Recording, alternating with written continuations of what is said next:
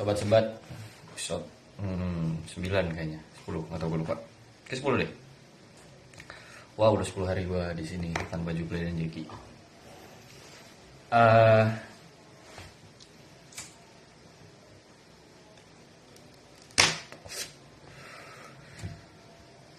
ini gue bingung sebenarnya gue bingung mau ngomongin apa.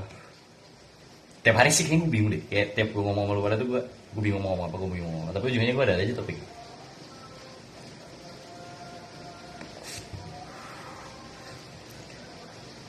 gue tadi bisa nonton eh dengerin sih lebih tepatnya. Dengerin podcastnya Deddy Kobusier sama Zawin.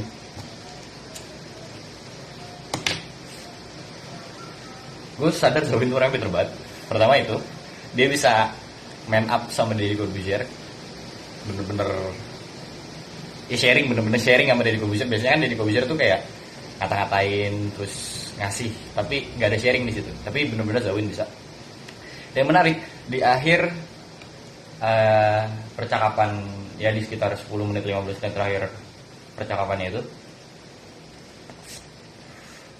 mereka ngomongin kalau misalkan Zawin nikah.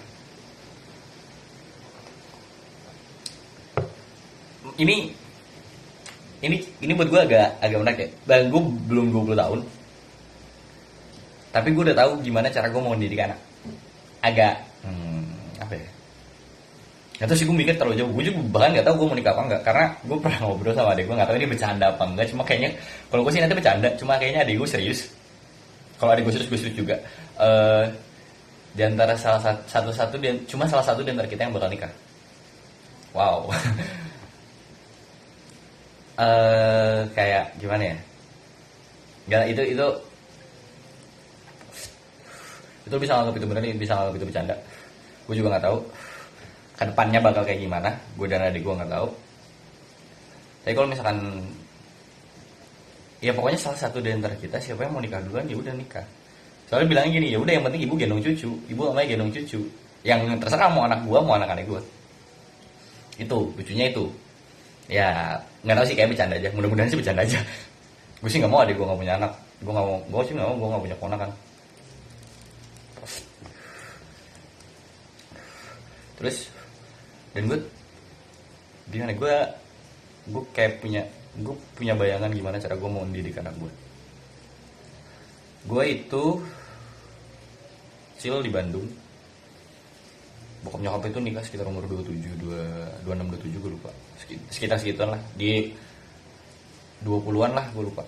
Sekarang gue umur 2 sekarang gue umur 20 Iya sorry di 2, 25 2, 25 26 an lah. Sekitar segituan lah ya gue juga lupa tau lah pokoknya di 20-an lah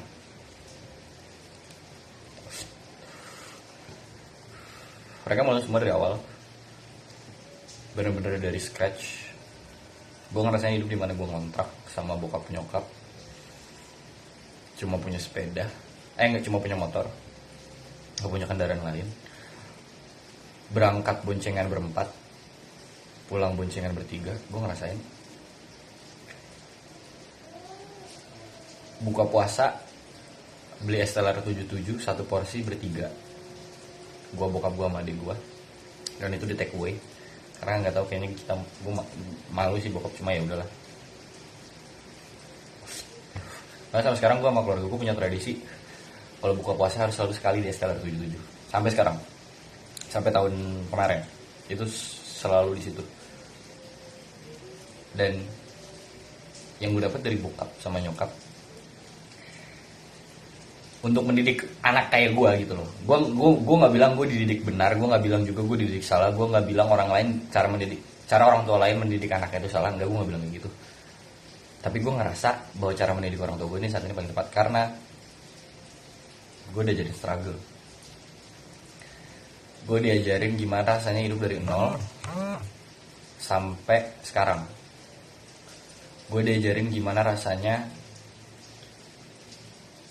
cuma punya satu sepatu satu tas sekolah gue ngerasain. Sampai sekarang gue dan adik gue punya motor masing-masing. Gue ngerasain itu. Gue bener-bener ngerasain gimana. Nggak nol deh nggak usah nol. Jangan nol. Anggap 20 sampai gue sekarang punya 80 anggap aja kayak gitu. Gue ngerasain itu semua.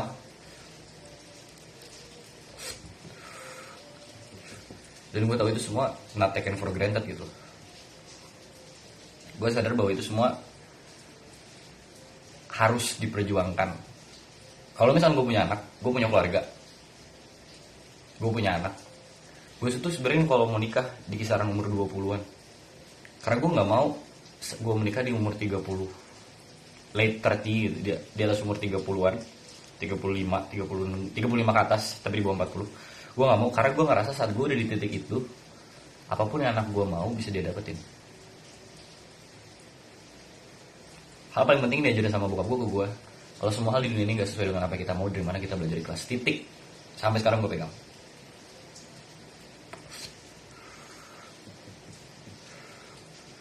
Dan pada akhirnya yang membuat gue mempelajari bahwa hidup itu nggak akan selalu enak itu dari bagaimana cara orang tua gue mendidik gue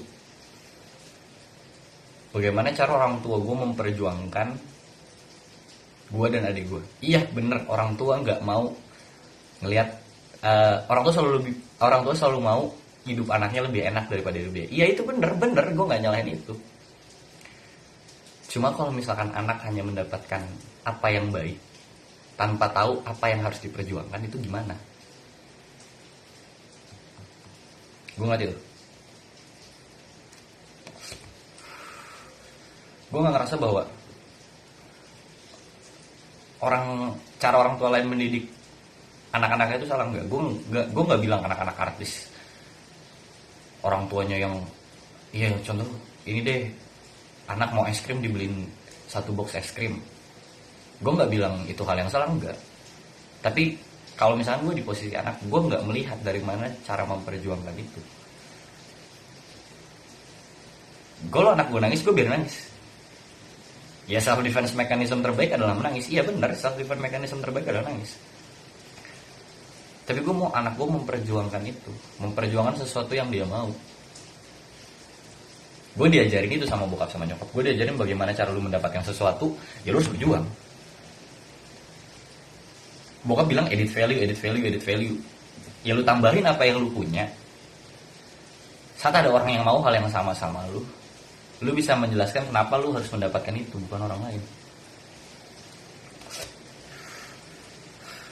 Dan itu bagaimana cara gue mau mendidik anak gue. Bayangin gue dulu SD, tiap hari, hampir ya tiap minggu lah. Ada nggak tahu kayak sesi di mana gue, adik gue, sama bokap gue duduk di meja makan, bokap gue ceramah. Bisa sejam bisa dua jam. Dan awalnya gue nganggap itu boring. Itu membosankan. Itu nggak penting buat gue tapi saat gue dewasa gue sadar bahwa apa yang gua, bokap gue omongin itu penting. Dan gue menyesal ada beberapa hal yang gue lupain. Tapi waktu gue kecil gue sadar bahwa ini bakal ada yang akan lupain. Ini bakal ada yang gue lupain. Entah apa pun itu. Dan bener ada beberapa yang gue lupain dan bahkan gue nggak bisa ingat apa yang diomongin sama bokap gue yang gue inget kelas 2 SD gue udah jadi kelas kelas 3 gue udah jadi skala prioritas. Udah yang melekat sama gue sampai sekarang tuh itu. Udah itu doang. Sisanya nggak ada lagi. Padahal buka gue tiap minggu ngomong sama gue ceramah sama gue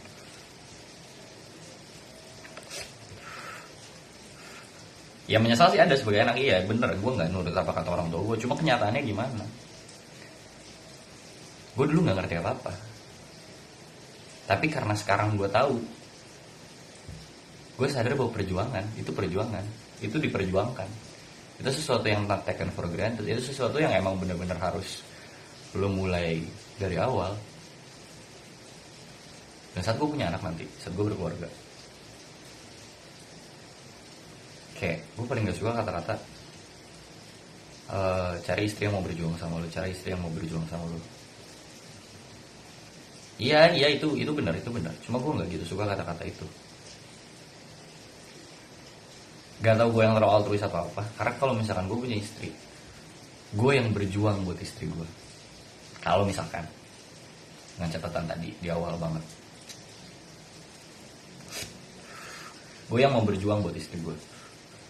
Karena itu kewajiban gue. Ya kalau misalkan ya banyak yang ngomong sih. Uh, masih pasti wanita bla bla bla cuma enggak ini pandangan gue ini gue nggak nggak terpengaruhi pikiran apa apa kecuali pikiran gue sendiri dan apa yang gue dapat selama hidup gue gue yang harus berjuang buat istri gue. Karena saat gue punya anak nanti pekerjaan istri gue bakal lebih ribet dibanding gue. Tugas gue cuma nyari duit. Anggapannya gitu deh. Anggap aja gitu. Tugas gue nyari duit. Istri gue harus ngasih asi dan dipopok mandiin beres-beres rumah. Secara fisik mungkin iya gue lebih lebih capek. Karena gue mungkin kerja 9 to 5 atau segala macam. Tapi secara mental mungkin orang gak bisa nyokap gue cerita gue bangun jam satu pagi jam 2 pagi dan yang harus nenangin nyokap. Mental exhausted pasti. Iya pasti. Makanya gue nggak mau. Kalau misalnya gue punya istri istri gue tuh berjuang buat anak gue dan gue berjuang buat anak istri gue ya gue perlu mental support gue perlu moral support segala macam. Cuma gue gak akan menuntut hal itu. Gue gak akan minta itu. Karena gue tahu kewajiban dia jauh lebih berat dibanding gue karena gue tahu dia bakal lebih susah memperju dia bakal memperjuangkan sesuatu yang lebih susah dibanding gue gue memperjuangkan itu istri gue kalau misalkan nanti gue punya istri catatannya itu. Kalau nggak gue memperjuangkan buat diri gue sendiri aja. Gue orang yang ribet kok.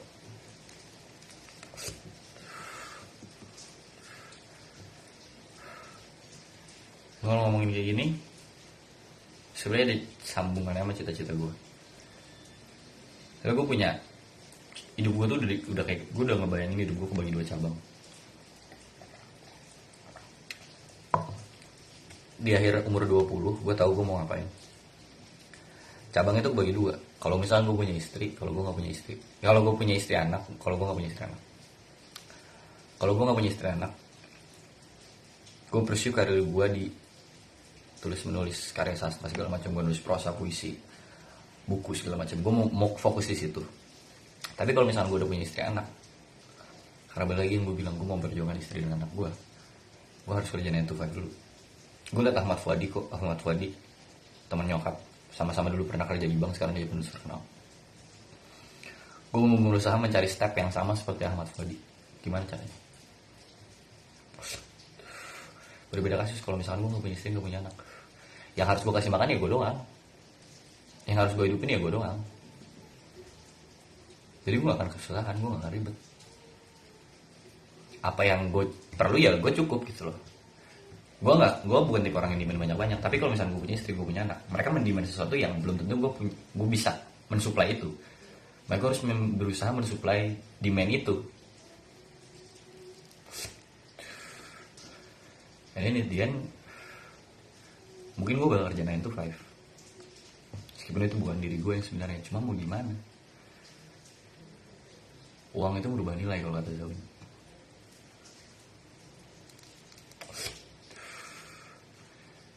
makanya dari itu gue bakal kalau punya anak punya keluarga gue bakal ngasih tahu apa itu perjuangan bagaimana itu struggle. Gue nggak mau anak gue hidupnya kayak jujur aja gue juga sebenarnya nggak mau anak gue ngerasain apa yang gue rasain di mana cuma punya satu tas punya satu sepatu kalau kehujanan harus dijemur segala macam besoknya dipakai sepatunya bau uh, lepek segala macam. Gue nggak mau anak gue ngerasain itu. Cuma kalau misalkan anak gue nggak ngerasain itu gue harus cari cara lain. Gimana cara dia mengerti struggle-nya? Biar anak gue paham bahwa hidup itu not taken for granted. Semua itu harus diperjuangkan. Sampai jumpa di episode berikutnya